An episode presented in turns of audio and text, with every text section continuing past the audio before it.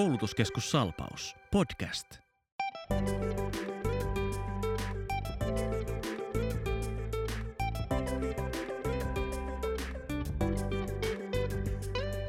Tervetuloa Salpauksen työelämäpodcastin pariin. Meillä on järjestyksessään 5. jakso ja minä olen Otto Ripatti. Ja täällä myös mukana Henna Erkamo. Ja tänään puhutaankin yrittäjyydestä ehkä vähän yleisemmällä tasolla ja yrittäjäjärjestöistä, ja sitä varten meillä on täällä mitä mainioin vieras. Haluatko oikein itse esitellä itsesi? No kiitoksia. Eli Heta Vihervirta Vuontela ja Päijät-Hämen yrittäjistä. Sulla on varmaan korkeampaa tietoa tästä yritysdemografiasta tässä Päijät-Hämeen alueella. Onko joku sellainen asia, mikä tällä alueella erityisesti painottuu tässä asiassa?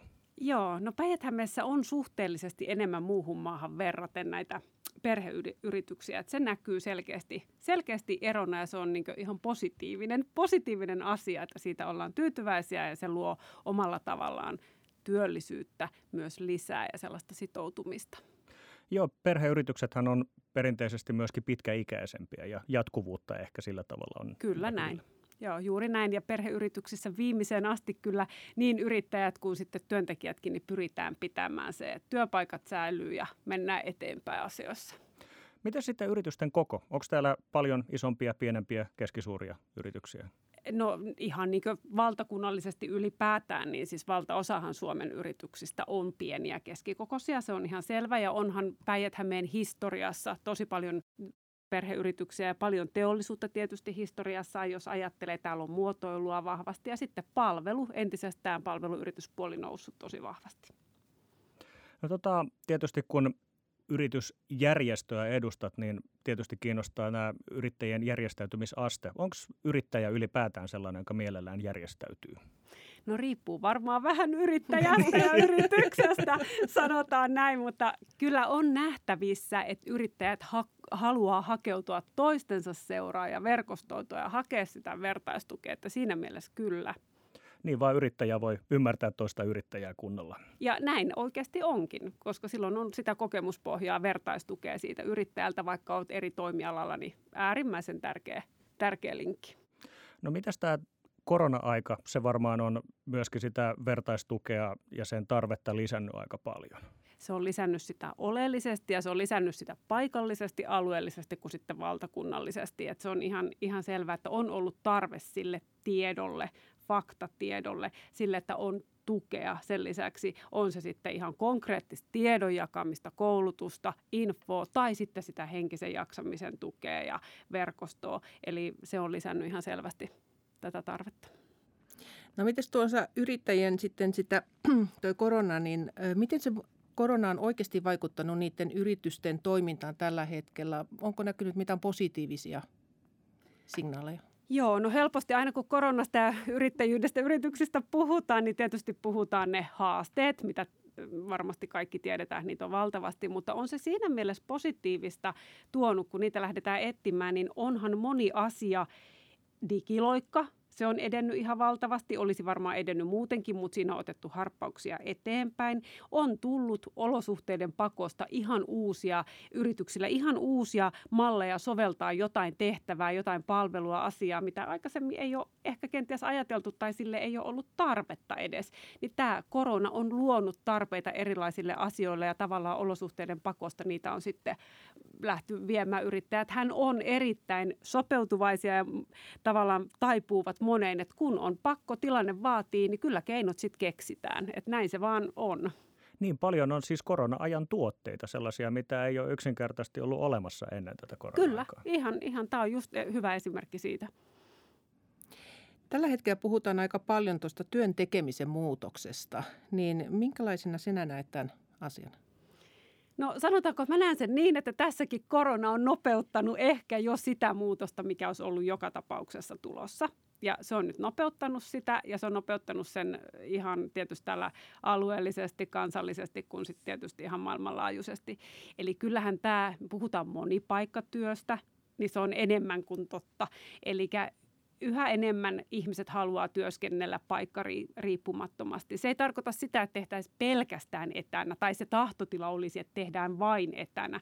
Mutta se, että voidaan tehdä hybridinä tavallaan, että ollaan välillä siellä työpaikalla fyysisesti, mutta sitten ollaan myös kotona tai ollaan siellä vapaa-ajan asunnolla tai muualta.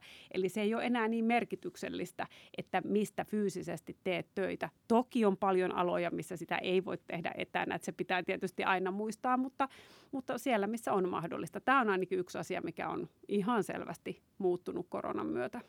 Ja tämä on sinänsä kiinnostava aihe, koska tämä myöskin liittyy hyvin paljon siihen, että kuinka paljon on luottamusta työnantajan ja työntekijän välillä.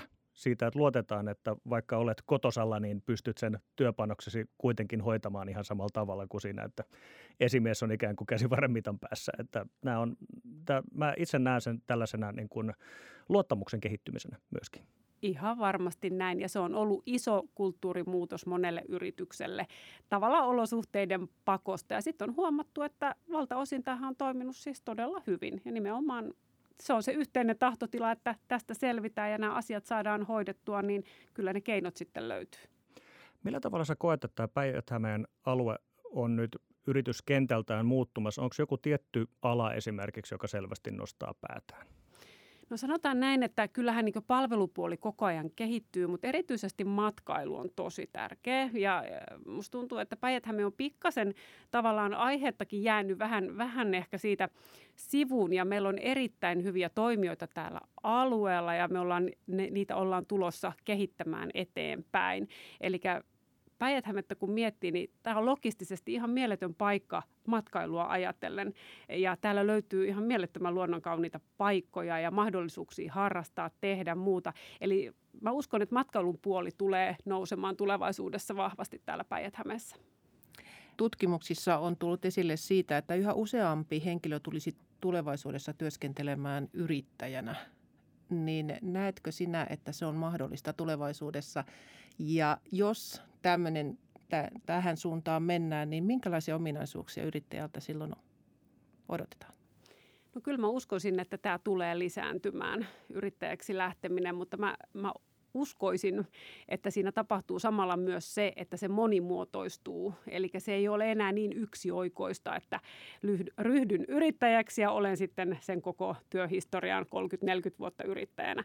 Vaan se tulee monimuotoisemmaksi, että voidaan olla yrittäjänä tietty aika. Sen jälkeen palataan kenties palkkatöihin, työntekijäksi johonkin. Sitten voidaan taas siirtyä. Että tämän tyyppinen tulee varmastikin lisääntymään ja siihen liittyvä byrokratia tietysti olisi tärkeää, että se tehdään mahdollisimman matalaksi.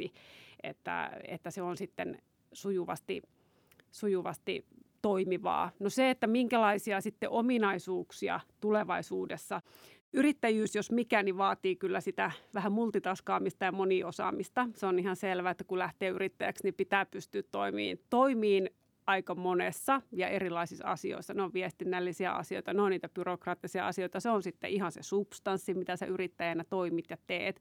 Eli jos mietitään vaikka parturikampaajaa esimerkiksi, niin ei riitä yrittäjänä taito, että sä osaat todella hienosti leikata hiukset tai värjätä hiukset, vaan se vaatii todella paljon. Itse asiassa eilen juttelin juuri yhden yrittäjän, parturikampaamon yrittäjän kanssa ja hän kertoi siitä muutoksesta, mitä on nyt esimerkiksi viimeisen 15 vuoden aikana tapahtunut, niin hyvin paljon tämä somebrändäys, somessa toimiminen, palvelumuotoilu kaiken kaikkiaan nousee myös siellä erittäin vahvasti. Eli on todella monia osa-alueita, mitä tarvitaan perinteisillä aloilla nykyään uutta.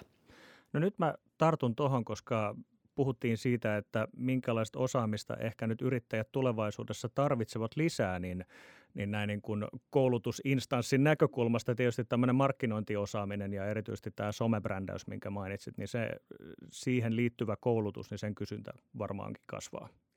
Se kasvaa ja se näkyy jo nyt. Se on ihan todella vahvasti kasvussa ja sitten tietysti kun itse pyöritään siellä somessa ja näin, niin me nähdään, että siihen on myös moni yrittäjä tarttunut palvelun tuottajana, tuo esille niitä mahdollisuuksia, mitä pystyy tehdä ja tuovat sitä, miten voivat myös kouluttaa ja opettaa muita yrittäjiä myydä palveluitaan. Se on tosi vahvassa nousussa. Ja näin saatiin purkkiin 5. jakso Koulutuskeskus Salpauksen työelämäpodcastia. Oikein paljon kiitoksia vierailusta, Heta. Kiitos paljon. Kiitos.